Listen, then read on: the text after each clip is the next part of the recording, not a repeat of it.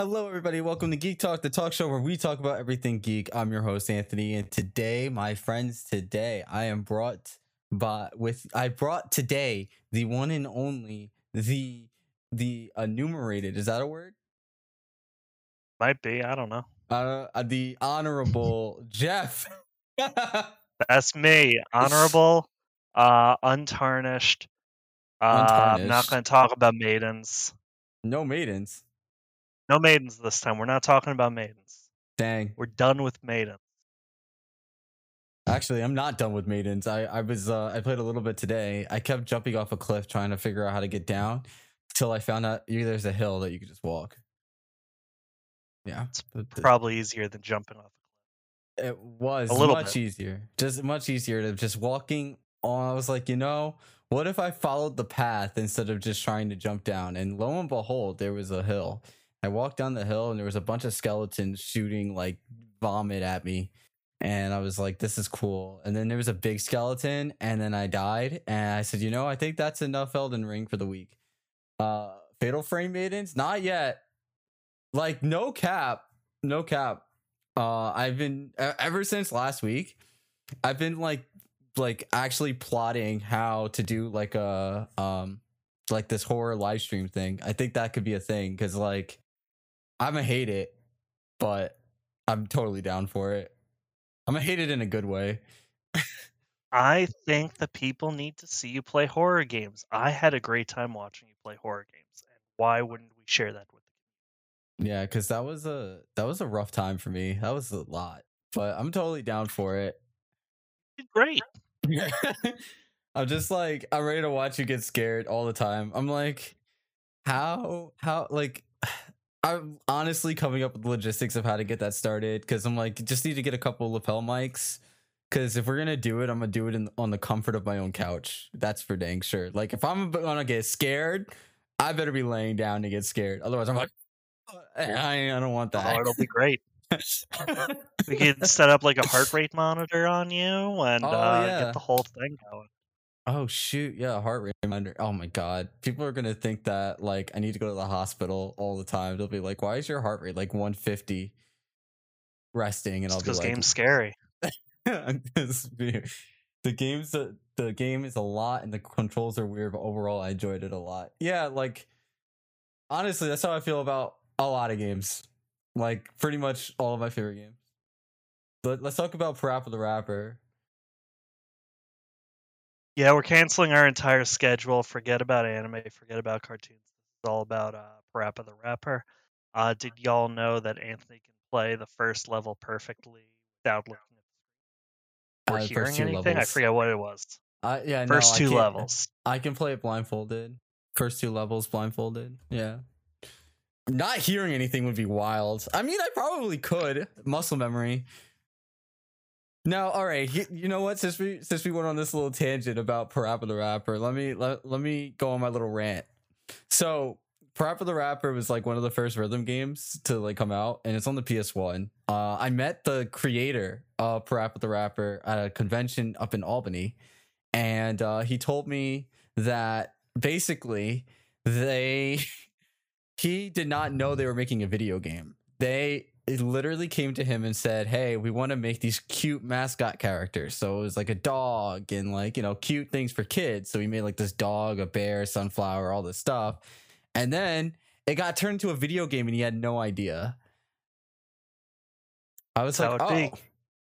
okay," and it's just like his namesake, and he just has no care about it whatsoever. I'm just like, dang, that's my whole childhood. Uh, but he actually, funny story, he actually has a store. I don't know if it's still open, but he has a store up in the Catskills in New York. And the store has merchandise for like Parappa the Rapper and other things that you can't, like his other creations that you can't get anywhere else. Uh, this was pre COVID, so I have no idea if this is still a thing. Um, I'm upset with myself if it's not, and I never went up there to go like check it out because you know it was only a couple hours away. But I digress. Um, Parappa the Rapper. The reason I brought this up was because Kat said weird controls. So Parappa the Rapper is a rhythm game, and you cannot press the button to the beat. pressing the button to the beat makes it wrong. You have to press the button before the beat.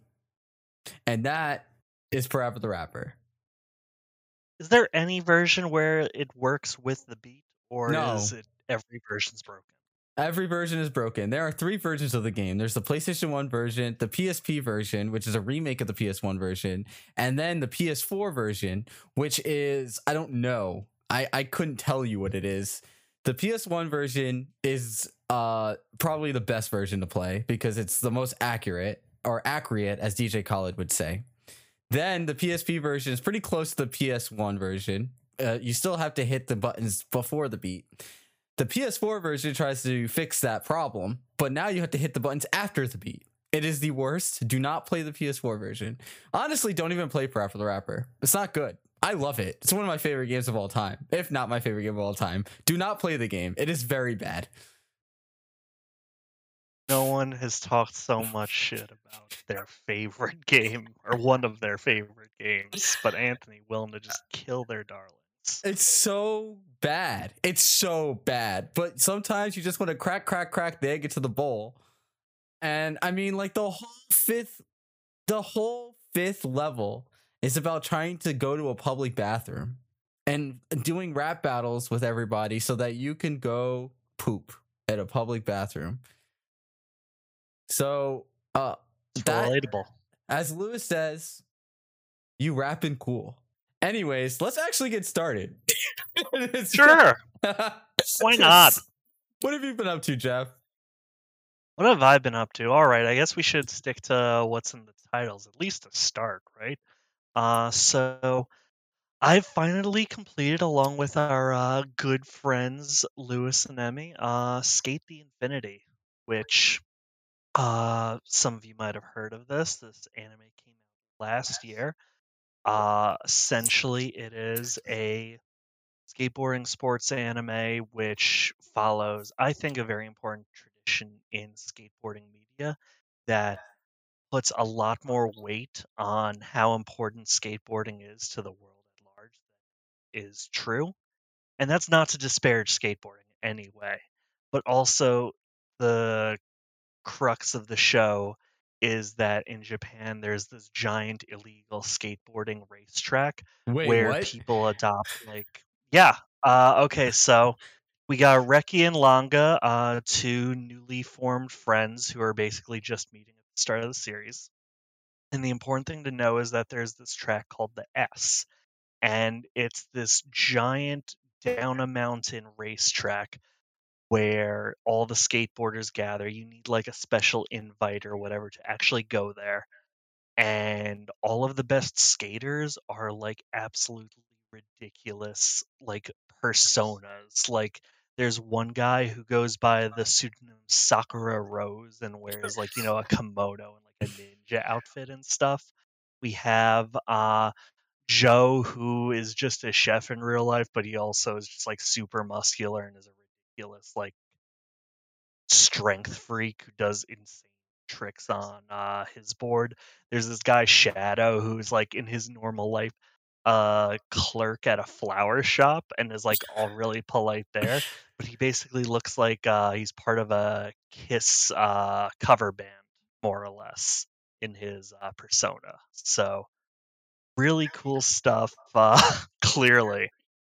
But uh yeah, no, it's been a fun time. So I've been watching this with Luce and Emmy for the past, you know, few months, you know, on and off whenever we got together. 12 episode series, really short, uh, pretty easy to get through.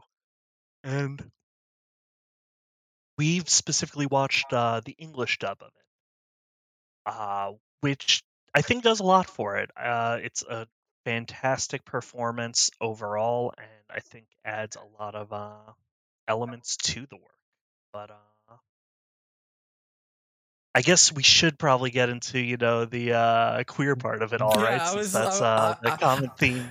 I felt like you were you were getting there and then you kept coming back. I was like, "Oh, you're there," and then you kept coming back, and I'm like, "All right, all right, I'll wait for But it." But I feel like talking about, you know, the underground, you know, racetrack is very important too. Like, to be clear, this isn't just like a racetrack. There, people like throw firecrackers at each other and some actually like attack each other on it and that's just okay like there's no rules so people like attempt assault on this thing it's pretty ridiculous but also it's pretty gay Ex- uh, that Uh. all I've ever heard about Sk8 the Infinity. O- only thing that I know about this anime is what I've seen on Facebook, of all places, and TikTok. And that is two characters, one with red hair, the other one with either, it was like blue or like silver, whatever kind of hair it is. And, and that is it. That is the gay romance. That's all I know about this show. So I think it's an interesting situation because anime has that problem so often where it's appealing to a certain type of fan service. So you know, especially with a lot of sports anime, you can uh, talk about Free, for instance. Uh, I some would argue that you know Yuri on Ice doesn't go far enough, but you know, regardless, there's a common trend with a lot of more recent sports you know, is it queer? Is this just fan service? Uh, what exactly is going on there? And when I was saying that the dub adds a lot to it, I do think that the people performing this cast uh, did a really good job, if this was their intention, of leaning into those implications with their performance. There are several characters, not just the main two, though I'd certainly think it's fair to say that, you know, queer ship, but several of the uh, main cast. There's multiple uh,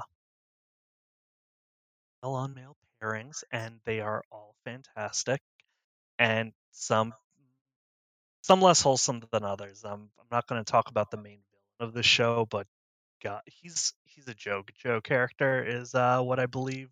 Yeah, Lewis already said in the chat. He's essentially a JoJo character in terms of how ridiculous he is. Uh, by the end of the show, we do get a costume change from him that is perhaps the most dramatic thing in the world. And we also get a fantastic. Are, are we allowed to curse on this? I know I usually mess this up, but there is a line I'd like to quote that. Uh, All right, go for it. I guess. No, sure. So uh, our villain uh, introduces himself before announcing a big moment in the show, saying, "Hey, bitches and bros and non-binary hoes," which you know, just fantastic line, ten out of ten. I'm pretty sure that voice actor won best like English voice actor uh, at the Crunchyroll Anime Awards or whatever they hold for it. I'm pretty sure he got recognized for that. That's amazing. Uh, 10 out of 10 work.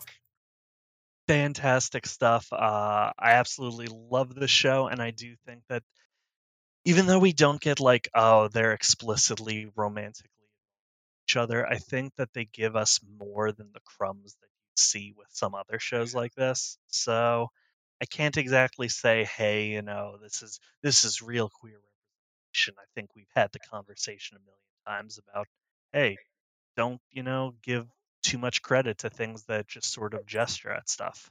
yeah. But it's a little bit more of a gesture than we usually get.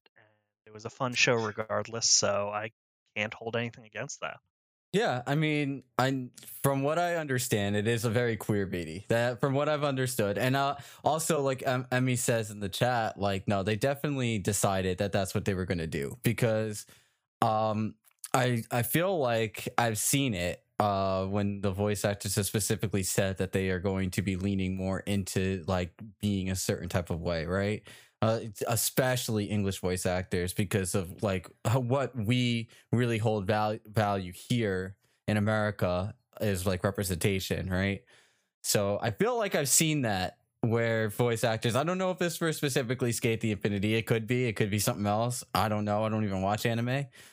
But I know I've seen something somewhere, either on Twitter or on TikTok, where they specifically said that they were leaning more into it for on purpose. But um but also yeah i think it's okay to give i don't i think it's okay to give give it credit i don't think we need to be 100% like celebrating out in the streets like oh my god we have a we have look at this gay anime like how gay it is like oh it's amazing like this is like this is the quintessential gay representation in anime right like but but also just enjoying it for what it is and being excited that we're one step closer right It was fun. Uh, and also, I don't exactly see, like, you know, the creators going and patting themselves on the back for representation like other, you know, billion dollar companies do. So hey, uh, there we go. Yeah, shout Fun out show. Russo brothers. Shout out to Russo brothers. Shout out to J- Disney at large. Uh, shout out to you know what? We're not going to go that far, nah, but I think y'all already know what we think about these things. hey, yeah, pretty topical right now, huh? Topical.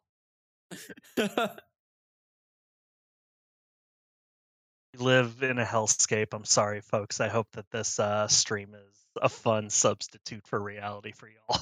yeah, at least for a minute. At least, for, for a, minute. Yeah. What else you been up to, Geoff? Ooh, all right. So I just finished a book basically right after our last stream. All the books I've been bringing up. It's like I don't have any video games for y'all. I've been reading. It's audiobook, A whatever. scholar. It's still reading. Don't let anyone tell you that audiobooks aren't like first of all, it's ableist. Second of all, it's just not true. Enjoy reading however whatever form it takes for you. It's great. Do is. that. Don't let anyone tell you otherwise. I agree. Uh, but yeah, I just finished uh, Gideon the Ninth, which was written by, I'm probably going to butcher the pronunciation of this name, so I apologize, but uh, Tamsyn Muir, uh, M U I R, so apologies if I definitely messed that up. But yeah, uh, I saw uh, our local bookstore, uh, one of the booksellers there has put that uh, forward before as a very good book should check out essentially Gideon the Ninth is uh, science fantasy, which y- y'all know that like Star Wars is science fantasy, right? Like it is Yeah. science, but also it's more about weird magic crap than oh the particle accelerator is doing X Y Z. You know, you get the vibe. I don't need to explain this to you. The force is with you. The midichlorians. Exactly. Let's not talk about that. Oh god, we can't keep talking about Star Wars. It's gonna hurt me every time. Uh, so Gideon the Ninth, it's about this sort of space empire that uh, consists of various planets, houses of necromancers. So really deep into the magic from the very start. Uh, our main character is Gideon Nav, who is something of like an indentured servant uh, of the ninth house. There are houses that uh, sort of serve this god king emperor type situation.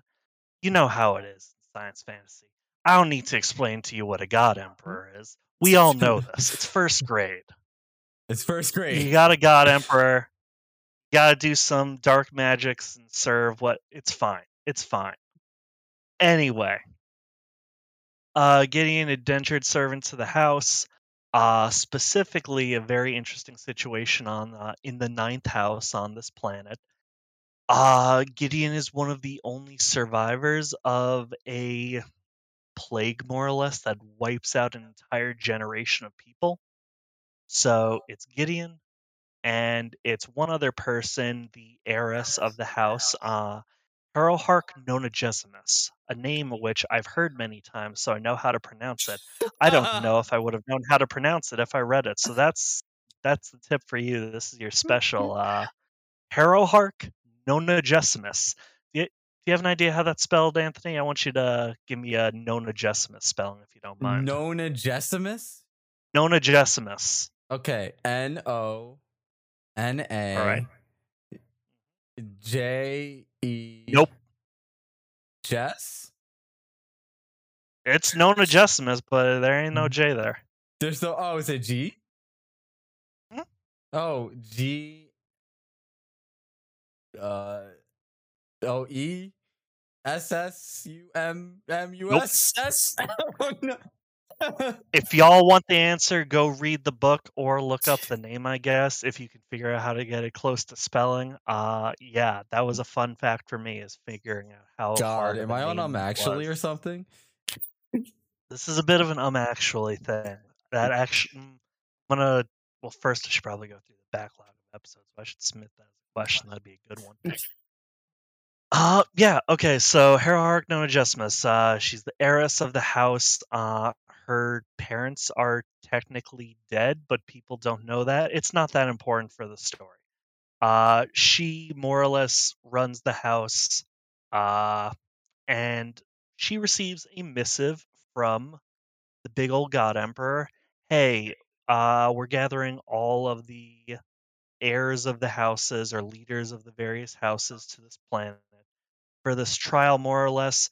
I'm looking for people to serve me. Uh, the name for it, but essentially becoming something a, a lictor, I think, basically a lich. Hey, you're gonna go to this planet with yourself and your cavalier, your guard, will help you through becoming uh, this lich thing. You get to serve the God Emperor directly, all that good stuff. So we basically have a situation to bring all you know the important players in this empire together onto a planet where they're basically given no directions but know that hey there's some answers to the questions we're looking for on how to become a lictor here so let's figure that out. Um honestly it's a book that didn't immediately catch me. I wasn't at first sure how I felt about it, in part because it's a book that throws us in with this big group of characters, you know, all at once. They're sort of putting you in a fish out of water moment where you have to learn all these you're meeting for the first time. And you're only stuck with Gideon for a good amount of that time. Uh, I think that Harrowhark is an important character in the sort of dynamic and I wasn't exactly gelling with it at first, but as I got further in, I did start falling a lot in love with the series, in part because it's tropey in a way that isn't like overbearing. I think very often personally, I get very tired with media just leaning on tropes and, you know, those little gotcha moments of ah, do you see what we did there? Because it's rampant. It's in a lot of our pop culture. I think a ton of times. I a lot of the currently big media is referential and sort of boring because of it. Again, all my opinion on this, but um, I enjoyed it because Ninth has some fun playing around with different ideas magic, necromancy, sort of the space stuff, uh, while also leaning into some fun things that are just a little bit indulgent. Uh, I won't spoil anything about the book, but the principal characters, uh, definitely big uh, enemies to lovers vibes between the two uh, main female leads. Uh, they hate each other and they constantly shit talk each other. And at the same time, you know, oh man, mention there each other and you get to see that sort of expand and open up throughout uh, which was very fun. By the end i was like okay i'm locked in uh, there's one more book that's currently out in the series and then a third book coming out this year. So i'm excited uh, it's interesting uh, and also it does a lot of like weird, quaint stuff that has been fun. I think a moment that stuck out to me is one of the characters. This planet that they're all meeting on is like this ancient relic of a bygone time. They talk about finding like an electric toothbrush and talking about it as if it's an artifact. And it makes me so curious about what the history of this world is and like how adjacent it is to like our type of world. It, it's fascinating. Uh, I've had fun with it. So yeah, Gideon the Ninth, super cool. Going to be picking up the second book soon and uh, more about that world. Yeah, I got I I found the book because I got recommended by one of the people that was working at that local bookstore. Uh, I was like, oh, this looks cool. Then it just said like queer science fantasy and something else. There was something else there, and I was like, you know what? Oh, necromancy, maybe. I was like, you know what? That sounds lit. I'm gonna take this. Uh, I tried. I tried reading it. I'm up front, and then I didn't realize that the book is thick and the text is small. And I was like, "Yikes!" But I will power through, and I'm gonna read this book. but uh, I looked at that and I was like, "Uh, this is not the wave right now."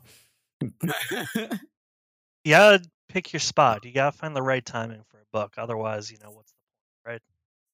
so what was like the most fun part about the book? Like if you I if there if you were in an elevator and someone was like, pitch me Gideon the Ninth. Yeah, pitch me give me the elevator pitch for Gideon the Ninth. It's interesting. I think the first moment that I think of as like the uh what hooked me isn't necessarily a great elevator pitch, but we come to the end of one of I think the book is split into five acts. And after setting up sort of the normalcy of everything going on, excuse me. Uh after sort of, you know, getting into a natural rhythm of sort of figuring out, okay, what's going on with the various candidates and their cavaliers, uh, what sort of the stakes are and what they're actually trying to do in this puzzle that they haven't been given really any direction on as to what they need to figure out. We're then hit with this moment of, oh, character death out of nowhere. And that hit really good to me.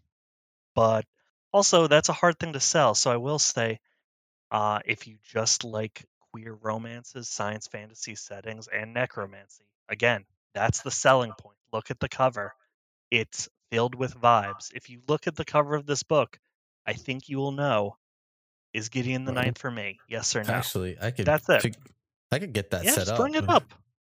Hold on. Let's see. Is that gonna be easy? No. Well, let's see. What if I do Nothing's easy. Uh yeah, nothing's easy. Everything's a headache. So let's do this. Right? And then ooh, I saved it under Digimon. Saved it under Digimon. Whoops. the My bad. Whoops. Love it. Gideon Mon. Hold on. Digimon. Digital monsters. Look at this. Boom. There it is. Look at Digimon are the champions. Look at that. I'll even cover my face with this. That's it. Gideon the Oh. Ninth. That's it. Look at that. If you like that, hey, I bet you this book's for you. If you don't like that, well, sorry, that ain't it. Also, if you're listening on Twitter, uh, hey, we're also on twitch.tv slash user underscore friendly. So uh, that's why we're talking about an image that you can't see right now. Apologies. yeah, trying. We're trying something new because I was like, you know what? We have two people. We could try out Twitter Spaces, but also I want to try out uh going live on Instagram soon as well. So that's gonna be fun. The Anthony putting more work where work doesn't need to be done, but I want to give it a shot because that's the fun. The fun in it is trying out new things. I smell a We're just riffing. crossover. but um Uh, on top of that, you were watching something else recently, right? yes, uh, very recently, as recently as maybe a couple hours ago, I was watching uh, the first couple episodes of Peacemaker, which, if you haven't heard, is HBO Max's uh, sort of sequel series to. Oh, is it the Suicide Squad or Suicide Squad? I always forget the which one's Suicide which. Squad. Suicide Squad The is the Suicide original Squad. one that nobody liked but me. You know, Will Smith was cool in it. Will Smith was the movie. Also, Viola Davis was the movie. Uh so you good. can't say Margot Robbie wasn't the movie. Margot Robbie got a few movies out of that one. Okay. Yes, but also Will Smith and Viola Davis. I I cannot stress enough how good those two were in that movie. I mean, wow. I mean, I as a as a ex comic book fan, as an ex comic book fan, because I am not that big into like superhero comics anymore. Uh, Amanda Waller is one of my favorite characters in the DC universe. Amanda Waller, for those of y'all that don't know, actually, let's just kind of go a brief overview of what Suicide Squad is, because I'm sure a lot of people eh, passed over both these movies. Suicide Squad is DC's take of, all right, what if we took a bunch of villains, like supervillains, and made them a team to do a large mission? This mission will probably end up with them being dead. But they will be able to get out of prison for X amount of time, right? Or they'll be able to get money. They'll be able to get something out of it, right?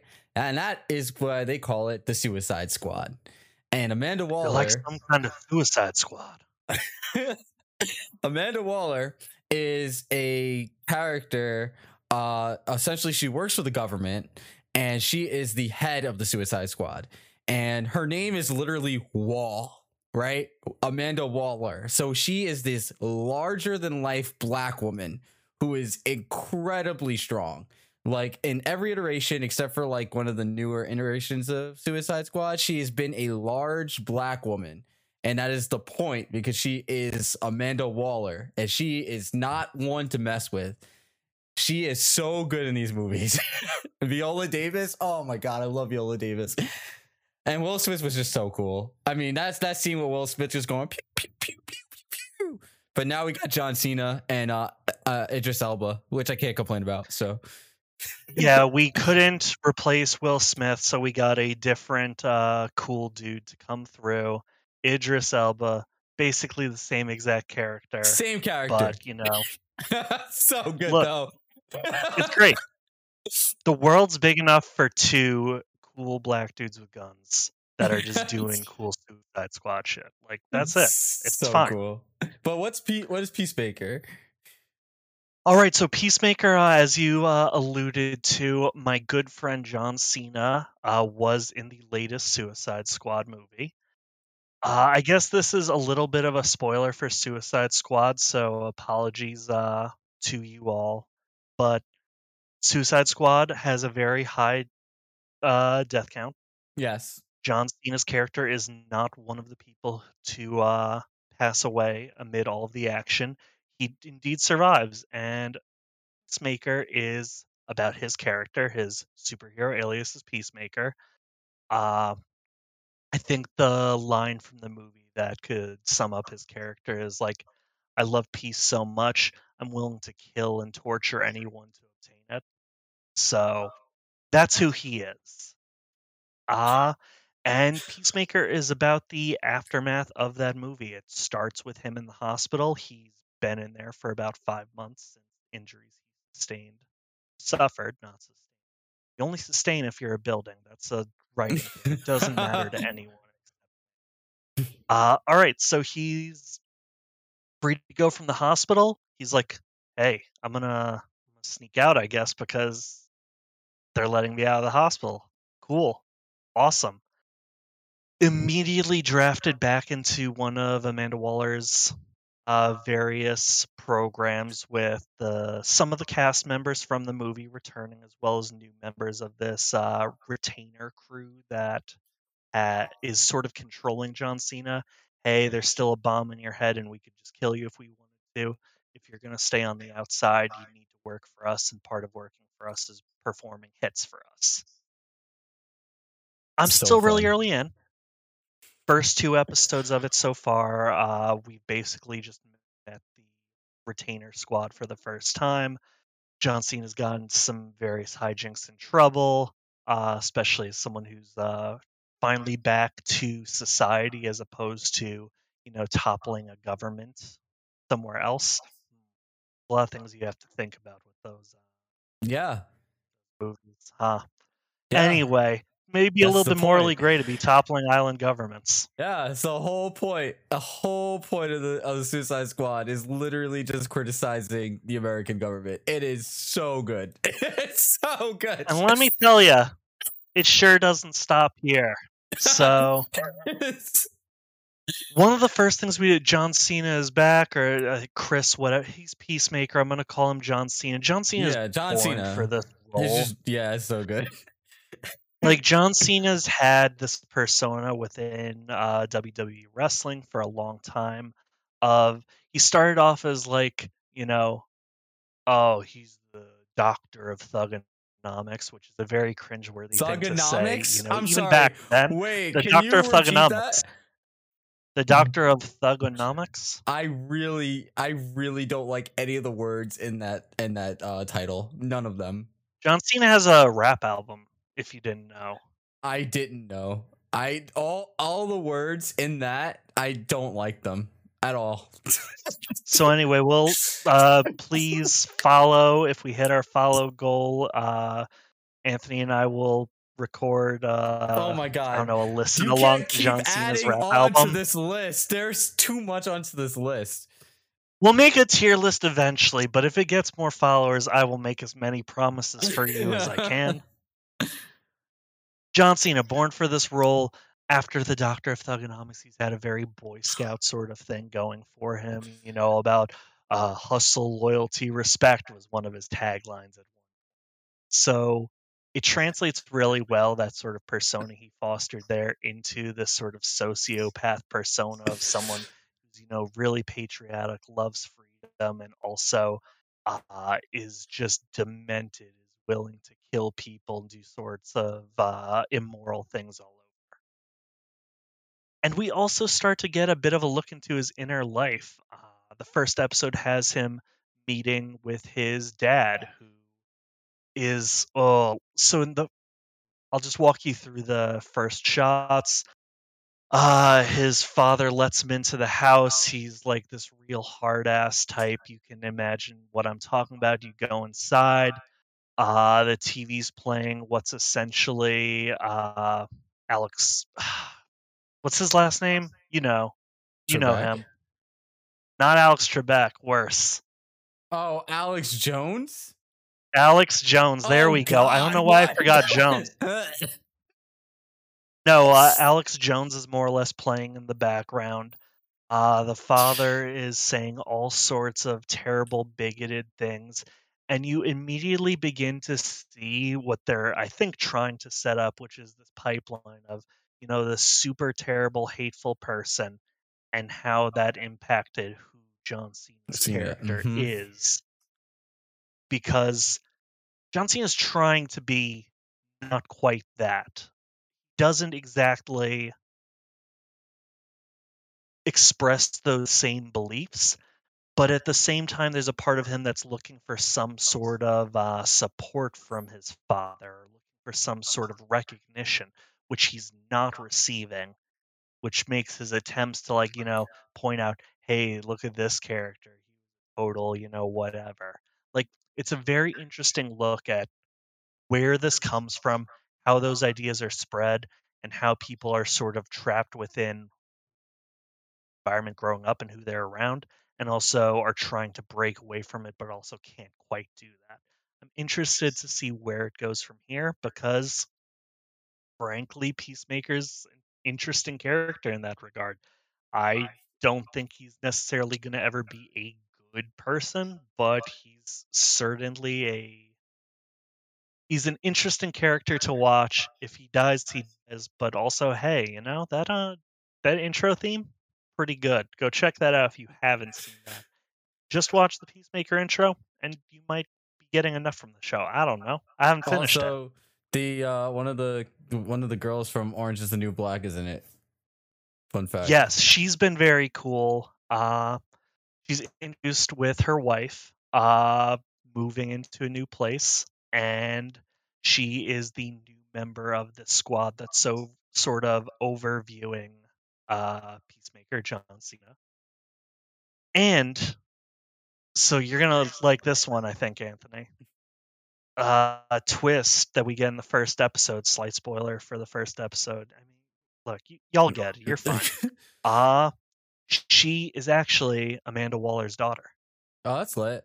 That's cool. She's placed there as sort of, you know, the insider, you know, making sure everything's going okay among everyone, especially after the end of the Suicide Squad, which sees uh, some insubordination among members. Well, so that's the, here's the fun part about Suicide Squad, and this is why I think I all right. I I used to be a huge superhero nerd, used to be, and Suicide Squad was like my number one because it is the most fun that you can have with superheroes and supervillains. Right? You, for those of y'all that don't know, there are a lot of superheroes and supervillains. I mean, a lot. Like more, eh, whatever you're thinking of. Like if you think of a number, I need you to multiply that by a hundred, and that's how many there are. And that is not an exaggeration. There are so many, and they a lot of them are just bad. like that's why they don't ever show up. Like we know the Joker, Harley Quinn, you know, we know those characters. We know like uh Lex Luthor, um, and what's his name? Captain Freeze, Captain Frost, whatever. Like we know these characters, but like you don't know Polka Dot Man or Calendar Man or or or Rat King. Like these are like these are actual villains that exist in the universe. So they just take all of them together and they make them relevant by making them a Suicide Squad. And they can make any personality they want with these characters because nobody cares. And then they just die.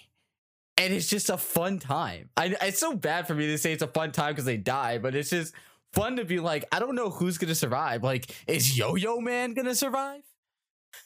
These are all it almost feels like the stakes are higher because obviously death is cheap in comics because uh you know comics bring people back to life all the time. This have finality because who's actually going to bring back you know polka dot man whoever else that gets offed in these? Like they won't they won't. It's amazing. It's so much fun. If y'all haven't read the new 52 Suicide Squad, highly recommend it. It's probably one of the best comics that's out there. Uh, it's so good. It, it, it's it's amazing. Uh, Deadshot's in it. Harley's in it. Uh, Poison Ivy's in the third volume, second volume. It's it's really really good. Yes, there's the Poison Ivy Harley Quinn romance in the third volume, in which all Excellent. they do and when they go to a diner and they shit talk the Joker. It's so good. so good. And like the movie The Suicide Squad that's on HBO Max right now, also very good. Like shockingly very very good. Uh, I had such a fun time watching it. It's very brutal. So if you don't like gore, I don't recommend watching it cuz it is a lot of gore. Like a lot of blood and like limbs, but it was just a lot of fun. It's first fun DC movie to come out of DC at all. So very good. Dang. Aquaman, get wrecked. I don't get no, we no. no, I I love it.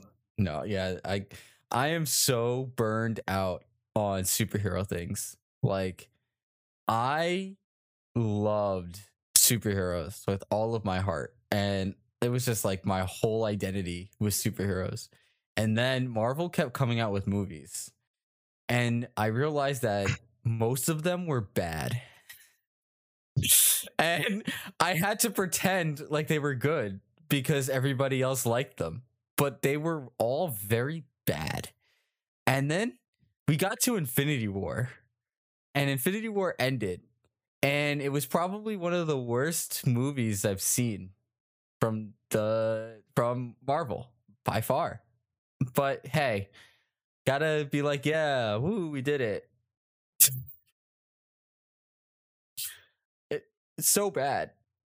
But circling back, Peacemaker, yes. Uh, and like that's the type of thing that I'd be interested in getting back into. It's just like watching the fun things, watching the things that aren't so serious and re- like uh, not as referential. I think that's also what's really cool about Suicide Squad is that because a lot of these characters don't matter, you don't need to have any background on them whatsoever. You can just go in and just be like, "Oh, that's cool." Like Pete Davidson's in this, right? Is that is that his name? Yes, Pete Davidson, uh, noted. Uh, I don't know, Kanye West's like number one enemy. Yeah, something like that.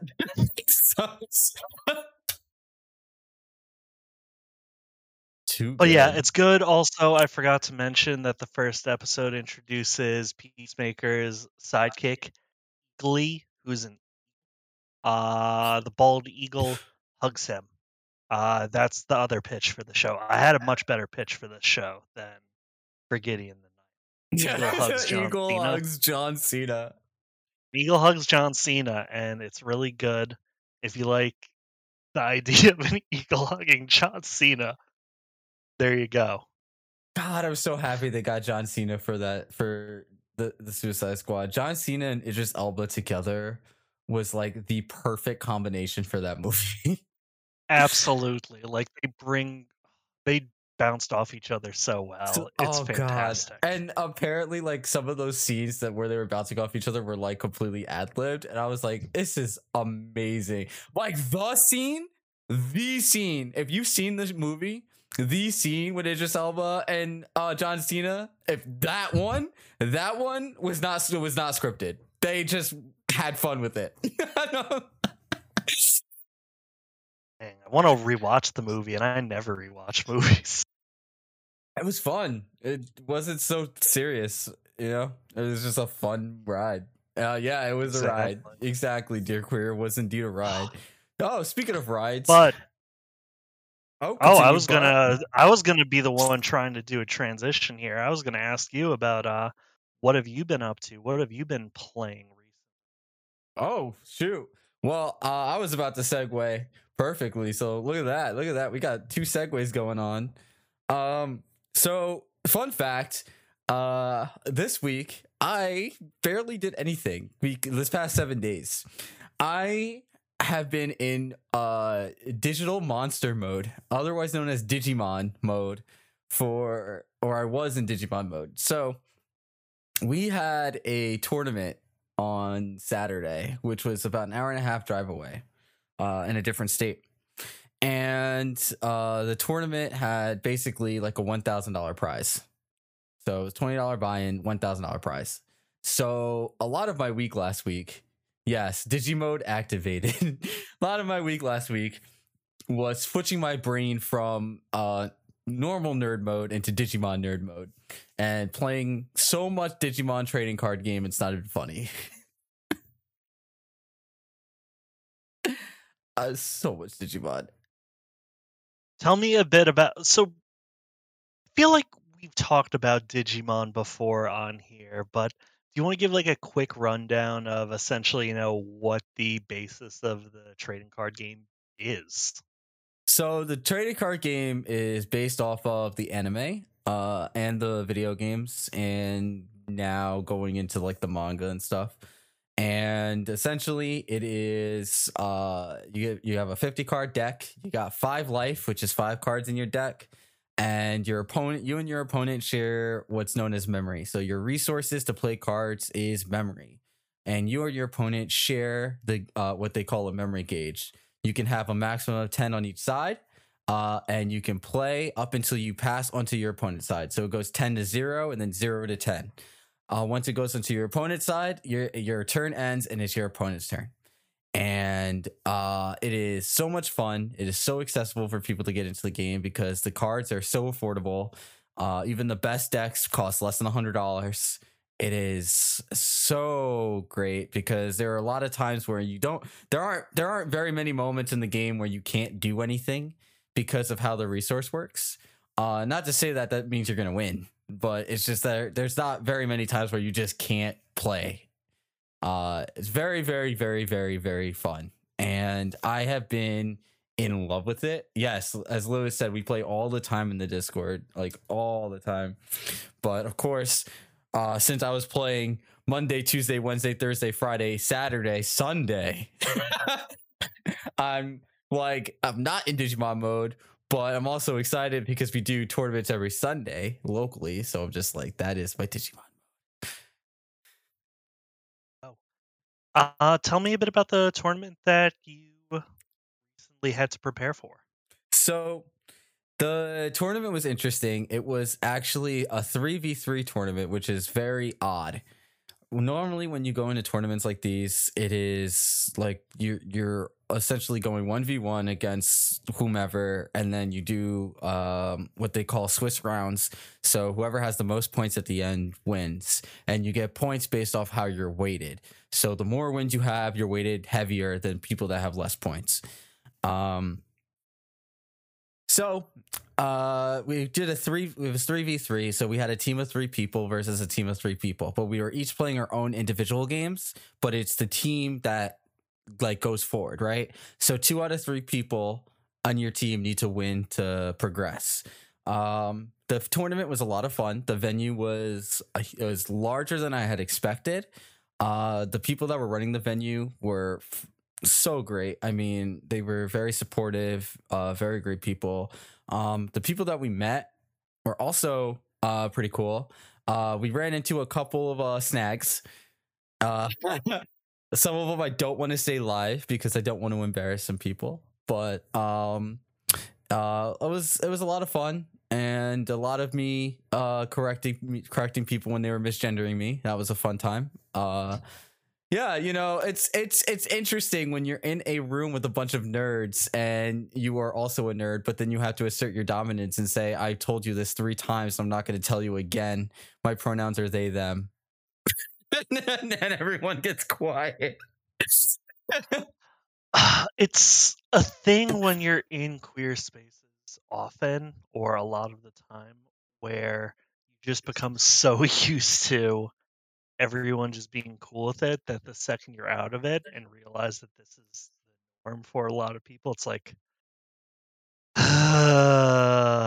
yeah, yeah, large sigh, large sigh, and it was uh, a little ridiculous. But I had a really great time, and they said there.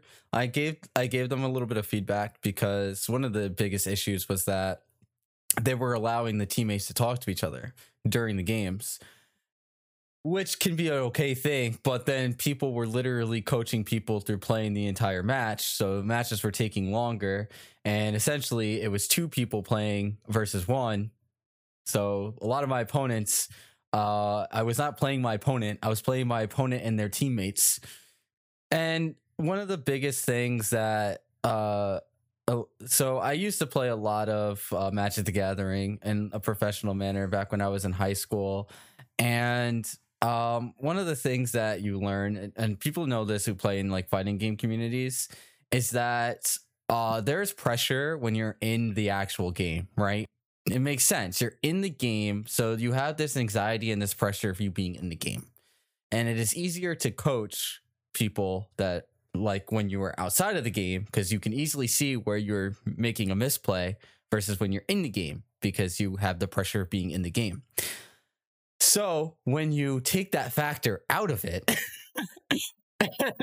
you know, you end up with not the greatest experience. So uh, they took that advice to heart and they said they agreed and that they are going to not have that the next time. And uh, I was very happy with that. So I was like, you know what? We're gonna come back. And if you follow us on Instagram, uh, you'll you'll see exactly where we were because it was a lot of fun. Uh, you could check out that. Uh, I think it's most excellent gaming over down in Connecticut. Uh, definitely check them out. They were really great, very queer friendly. Honestly, uh, didn't even tell the judge my pronouns, and they had just referred to me as they them because that's you know it was pretty nice. I was like, oh, thank you. Uh, it's like, yeah, I don't assume. It's like, thank you, right? Super, super simple.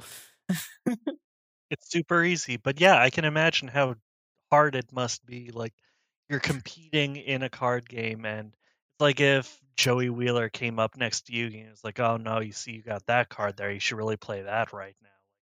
That no, no, yeah, it, don't talk to it, each other. Yeah, and it's like it's easier because you're not in the situation. It's just like real life, right? It's easy to give people advice when they're not dealing with it themselves because when you're in the situation, you're put but when you're playing a game like like that is a part of the game like that is a part of it and that's how you're supposed to learn and it's one thing to coach when you're doing play testing and you're practicing with each other but when you're actually at a tournament with a thousand dollar prize it's not cool so and yes, exactly like Lewis said, because uh, Lewis was on my team. Uh, yeah, people who barely knew what they were doing, and uh, people were just playing it for them. So that was not fun. That's not a fun game to play. Uh, don't do it. Yeah, don't do it. Uh, but on a but brighter note, some, ooh, here's let's hear the brighter note. Yeah, on a brighter note, uh, like yeah, we had we had a good time, and I got some really good cards. I pulled the rarest card in my uh my one pack that I won, so I was like, oh look at that. Um, but on a brighter note, segueing from Digimon, uh, I actually got to watch a couple of things uh, and try playing uh, a game that I've been wanting to play. So I actually got to watch uh, the new Proud Family show on Disney Plus. That's a name I haven't heard in a long time. I I am going to say, and I roasted Cherry for this, uh, and I'm gonna say the same thing. If nothing new like catches my eye, I'm gonna say that the Proud Family, the new show, is probably one of the best cartoons that's been released this year, easily. Whoa, that is a lot to be saying. It is so good. Okay, animation wise, it's all right. Uh, it's it's animated in Flash, like most of the cartoons that are made now are. Um, eh, but the way that they they frame this show is it's phenomenal. Like I don't have any other words for it. It's so great. So for those of y'all that don't know, the Proud Family was a show on Disney Channel back in like 2002, I want to say, maybe 2003. Um it's essentially a black sitcom but animated. So it's Keke Palmer and a bunch of other like black actors and actresses and um it's about a girl named Penny Proud and her entire family and the hijinks that they get into. And uh but what's so great about the show was especially back then it was like the first black animated sitcom. It's, it's it is literally a black sitcom but it is com- like complete cartoon. And they took the feel of the original Proud Family and they brought that into 2022 and it is not what I had expected. I get a sense of nostalgia from watching this show, like almost to tears. And it's not even nostalgia for the old Proud family. It's just nostalgia for black sitcoms.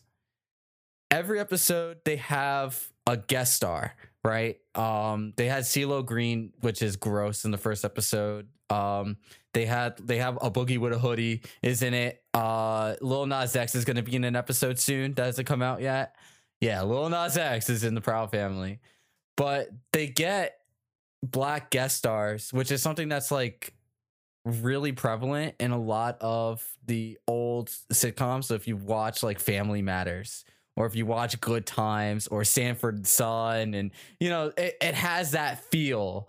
And it's hard to explain that because I'm black and you know that's just my childhood and uh, but it just has that feel in a cartoon in 2022 and the jokes are state they hit so well they're all very current and it kind of scares me a bit because it's like well is this to hit the same in 2026 or 2030 it's a, it, which is a very big thing for cartoons when they try to make jokes like uh like the new Powerpuff Girls where they're like, "Oh, look, I'm twerking."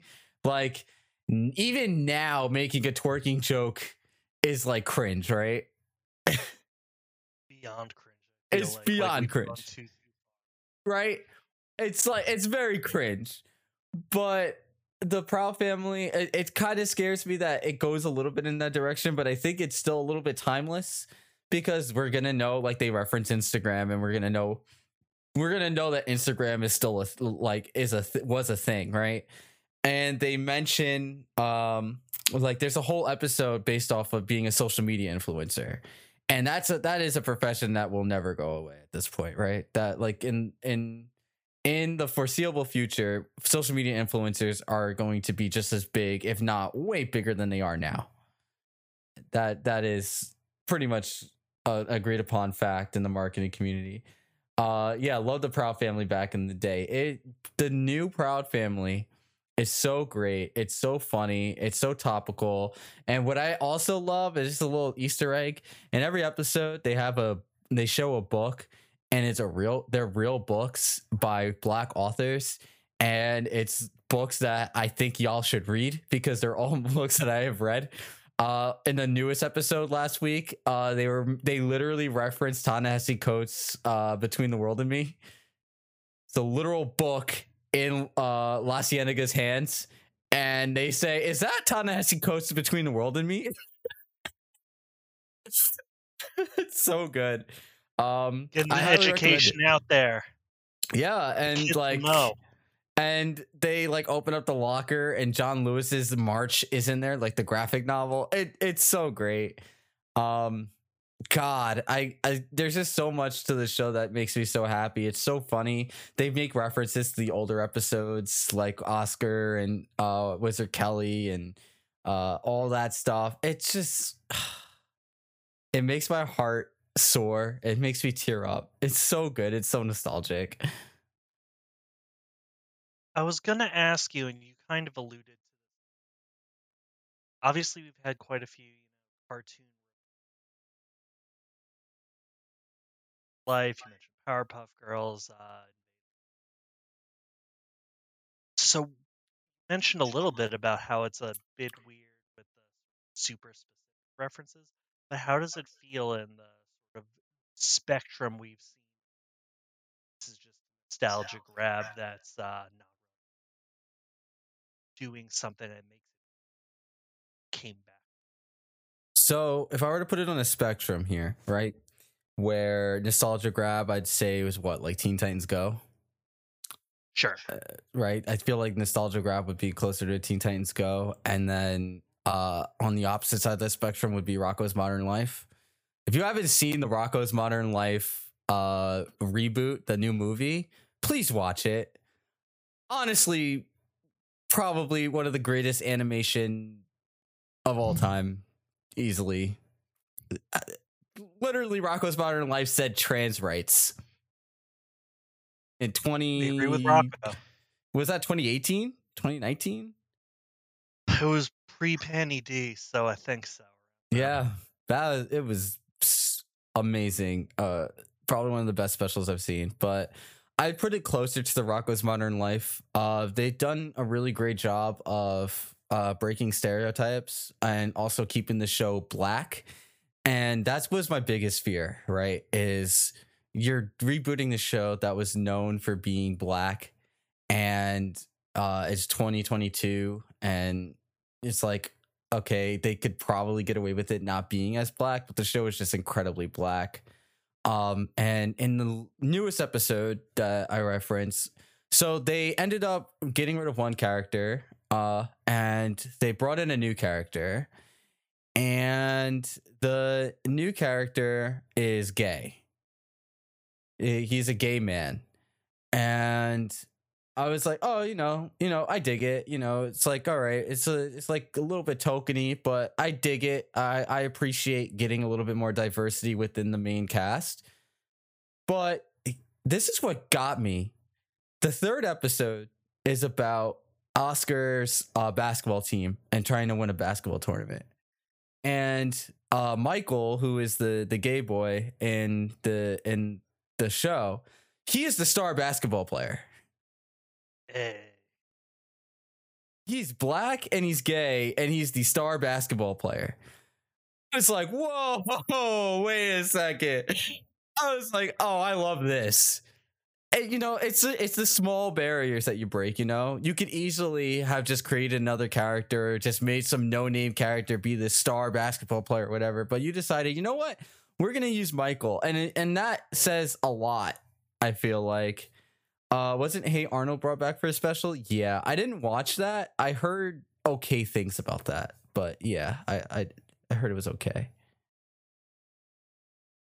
but yeah, I think the representation in the new show is phenomenal, and I'm really excited. I really wish that they just came up with they played all the episodes all at once, so I could binge it and just cry myself to sleep.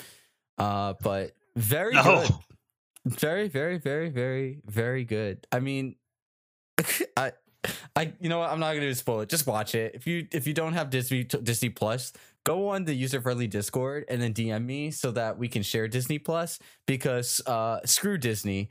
Yeah. Uh, that was a parody, and we don't actually any sort of action that legal reactions from any multi-billion-dollar companies. Oh, yeah, absolutely. It was a- It was a big parody. I would never want someone to use the exclamation mark Discord in our Discord server, or if they're listening to us on a podcast, going to userfriendly.com slash Discord to join in and then send a DM to uh, the one with the crown, Anthony, saying, Hey, like, oh goodness, I would love to watch the Proud Family. Is there a way to watch that? I would never, ever want anybody ever to do that. Don't worry about it. Don't worry about it. It's jokes. It's a For legal reasons, these are jokes. Speaking of Uh, jokes, Speaking of jokes, tell me about other jokes. uh, I played Going Under. Going under, that is a video. I think we've both been like curious about, but never like took that deep dive with it. Can you talk a bit about your experience so far? Going Under is an indie game by Aggro Crab, and it is about an unpaid intern who has to uh, fight in dungeons for her unpaid internship because she tried to get an internship as marketing, and the uh, manager does not care. He says, uh, kill the monsters in the dungeons, get the artifacts, and then we combine the artifacts, and then good things will happen for the company. Uh obviously that's sus. But the the great part about going under is that the entire art style is based off of the the newest what do you call it? The modernist? Is that what it is? Modernist art style? Uh, I'd say honestly Mm. the best way to describe it is just you know like the contemporary social media sort of uh, corporatist- corporate friendly art style. Yeah.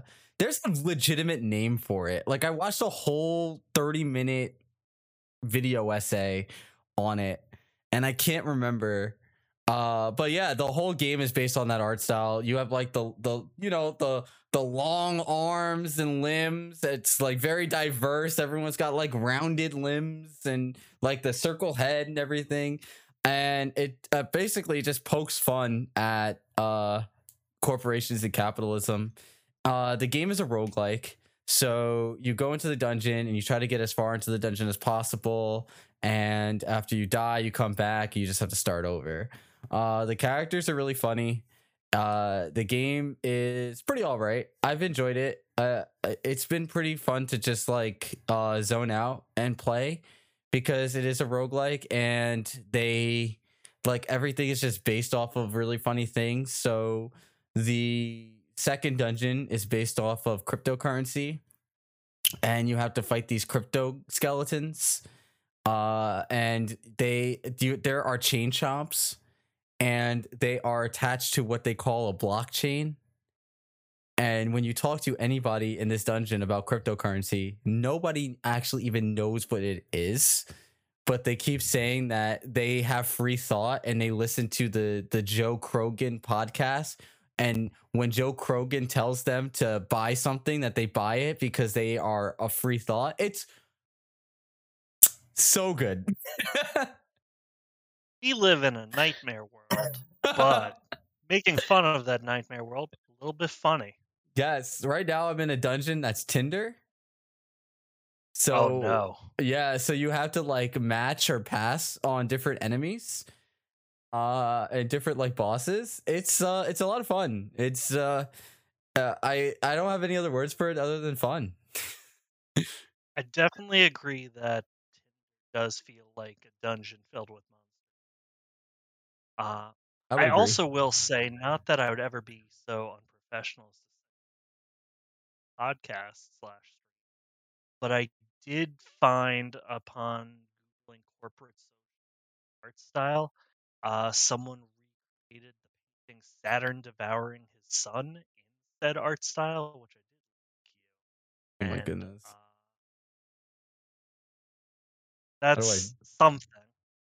How do I do this? I don't even have uh all of my screens are all walled up cuz I haven't done streaming in so long. Uh Look, y'all, if you just look up corporate art style, this will come up. I promise But if I you. just Uh, share my screen first here? results. Yeah, what if I just share my screen? I'll just do Let's go wild. capture. Let's we're riffing, you know. Whoa. Whoa, that's way too big. Hold up. Excuse my French. I'll just do this. Uh yeah, so this is what we're looking at right now. Uh boom. Look at that. There we go. this is the art style of the game. This is it. That that's it. It's a nightmare, and also this is very funny. Uh, if I, you know, parodies of Saturn devouring a son, I didn't think that would be like a thing that up often enough in my life. That'd be like, I love it when people. Here I am. Uh, thanks, internet. I appreciate you. Ah, but I'm glad that you've been having fun with this game. Uh, would you say that? How is it compared to some other like roguelike things coming?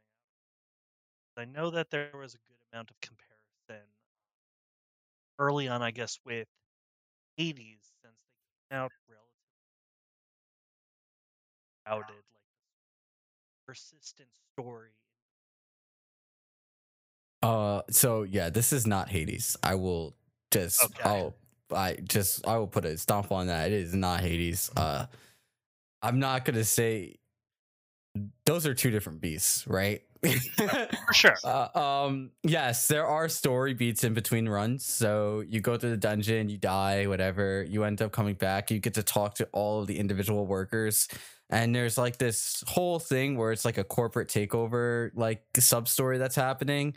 Uh, that you're trying to figure out about. It's like, oh, these uh, this big company that's basically like, I think it's Apple. I think it's Apple or Google, one of the two that's taking over. So it's like you got this like sub story happening, and you're talking to all the workers and how they're stressed out about everything. Um, but it is not Hades. This game is a, a parody. Uh, You cannot take this game seriously at all. Uh, I got the game on sale, I think for five dollars, four ninety nine, because it was uh it was like seventy five percent off, and uh I think it was worth every penny. Uh, there is a free DLC that came out with the game that's called the Work from Home DLC. Um, it doesn't really do anything except you get new you get to go home and you get to put on new costumes and then you get to listen to chill lo-fi beats from the game. Heck Uh, yeah. yeah, that's it. That's the, that's all it added, but it was pretty cool. Uh, I'm like at the end of the game. I'm on the last dungeon, which is the t- the Tinder dungeon. Um, uh, I I had a lot of fun in the uh the cryptocurrency dungeon. I'll say that. Um, you have to fight a rapping crypto skeleton at the end. Uh, and Great. uh, but no, no, no, no, no, no. I need you to understand why this is great. So you remember when you were in elementary school and you had to draw those S's? Yes. Yes. That when that's in his name. Like the text will show up at the top, like in Dark Souls or Elden Elden Ring or whatever, where it's like like like Skeleton the Magnificent. It is that S. That is it. And it is good. It's good. I'll be real now. I'm just imagining the idea of being mocked for having no maiden except the S and maidens. Yeah. Yeah. I would I would highly recommend this game to people who want to like get to like get their dip their toes into roguelikes. I think this game is honestly more accessible than Hades is.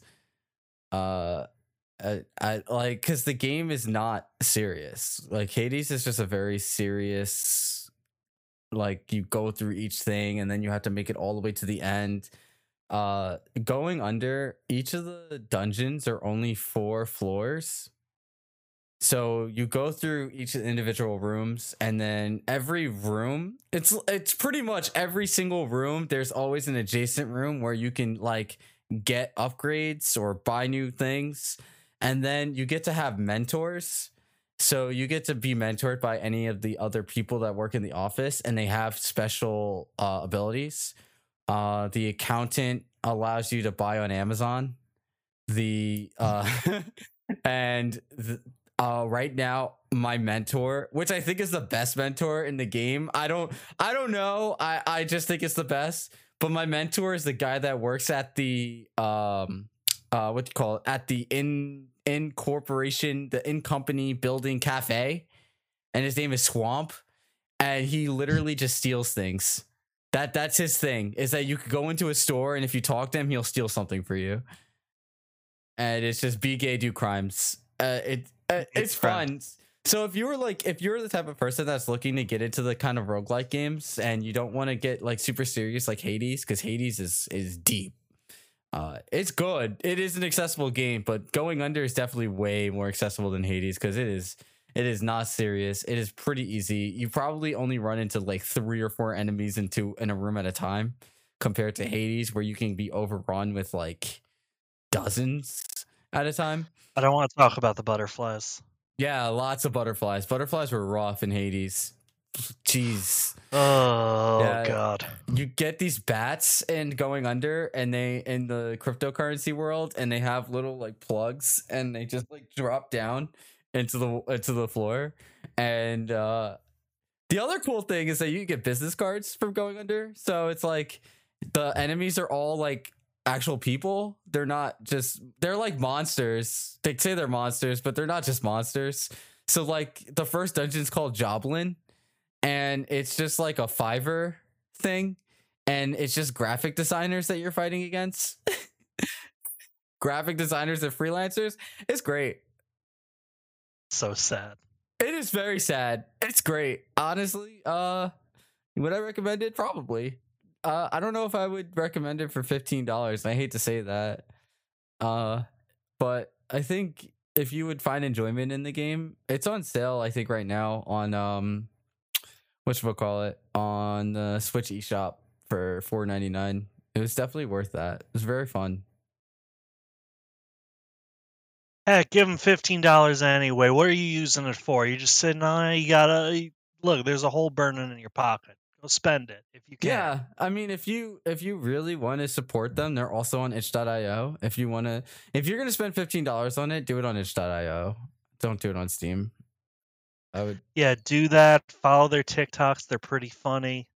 yeah, Uh, they also are working on their second game, I believe they announced. Like, there's no announcement of what that is, but they are in the process of second game. yeah. They're they're great. Honestly, their TikTok is yeah really funny. And uh, going under is just a game that was on my radar last year, and I'm glad I got to pick it up this year. And um, it's just a fun experience. It's probably yeah, just a fun roguelike. Just I get to put on Big Brother and just uh, go through cryptocurrency dungeons and uh, beat up crypto bros. Can't ask for more than that. Oh yeah, the enemies are also uh, crypto miners. That's the funny part. They're skeletons that mine. Oh my god, that's a yeah, the joke. whole thing is like mines. That's the whole thing. You have to go through the mine. It's it's fun. I, I like I, I can't I can't sell the game any more than that. It's just fun. It's a lot a lot of fun to make fun of uh 2022. We live in a nightmare world. Is there anything else that you've been playing, Anthony, that you'd like to talk about today? Uh I played literally one level of triangle strategy. Yeah, it's trying. It's the triangle strategy minute, folks. We're getting into it. Tell me what one level of triangle strategy has told you about this game, Anthony. It's hard. It's- okay, we it's got one thing. It's rough. It is literally Fire Emblem. Uh there are three what do you call it? Countries. There's the red country, the blue country, and the yellow country, and they're at war with each other. Uh and I played the first level, which has like two bosses in it and a bunch of enemies, and it plays like Final Fantasy Tactics. But wow, did I I'm like, am I just bad? Which is probably the case. But wow, was that difficult. I was like, damn, this is a first level? So, which country's right? I don't even know. It's like I literally barely know anything about the game at this point. It's like three countries, but they each have a monopoly on something. And the prince of one country is getting married to the princess of another country so that they can get rid of the monopoly of like salt and iron. And I don't know anything past that because that's as far as I've gotten. So, no one who's won your heart in the way that uh, Serdan von Hresvelg did the last time you had a country with color scheme situation. Oh, it's funny because she's literally in the game. She is literally the princess of the uh third country, the blue country that owns the salt. Blue Country is the Hresvelg? I don't know how I feel about that. That doesn't seem right at all. Yep, and she has got white hair, and there's already like a not even spoilers because it's literally like the first five lines of the game is that they're like, oh, you have like pink hair or white hair, so you're definitely not from this country, and I'm like, wow, this is literally Fire Emblem. Good, great. literally sitting there like, yo, this is literally Fire Emblem Three Houses right now. God. Well, I'm glad that you've at least started it though, and I hope that uh maybe next time we're uh all on stream like this, we'll be able to talk a little bit more about how you do. Let us know how hard it is. Maybe tell us the best way to get through without dying terribly. yeah, uh definitely. But I think that is the perfect time, like perfect note to end it on, because I'm definitely down to play some more uh going under now that I've been talking about it. Uh, Hey. But I want to thank everyone for coming out today. Thank you for everybody that joined us on Twitter Spaces. Thank you for everyone that joined us on Twitch. It's been a lot of fun. Uh, next week we're gonna be doing something fun because it's something that we've been talking about for a brick. Uh, I'm going. we're gonna do a uh, Pokemon speedrun race. Very excited to do Pokemon speedrun. Whoa. Yeah. You're gonna go fast in I'm gonna go. Pokemon? I'm gonna go real fast in Pokemon. I'm gonna try to go real fast. I'm rusty, it, obviously, because I think literally the last time we did a speedrun race was a year ago. like almost in the day, probably. So you're exiting Digi mode, you're entering Poke mode. Oh, absolutely. Oh, shoot. And actually, funny that I say that too, because next Tuesday is the eight year anniversary of user friendly. Yeah, we gotta get into the kitchen, start uh, thinking up some plans, making some goods. Yeah, that is whew, eight is eight years. But yeah, next Tuesday to night at 8 p.m. again. back in the lab again.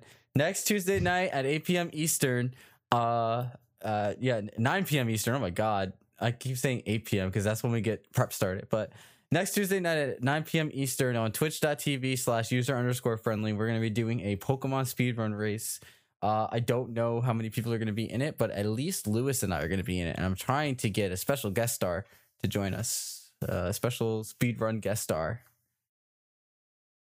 Gotta Who go could fast. it be?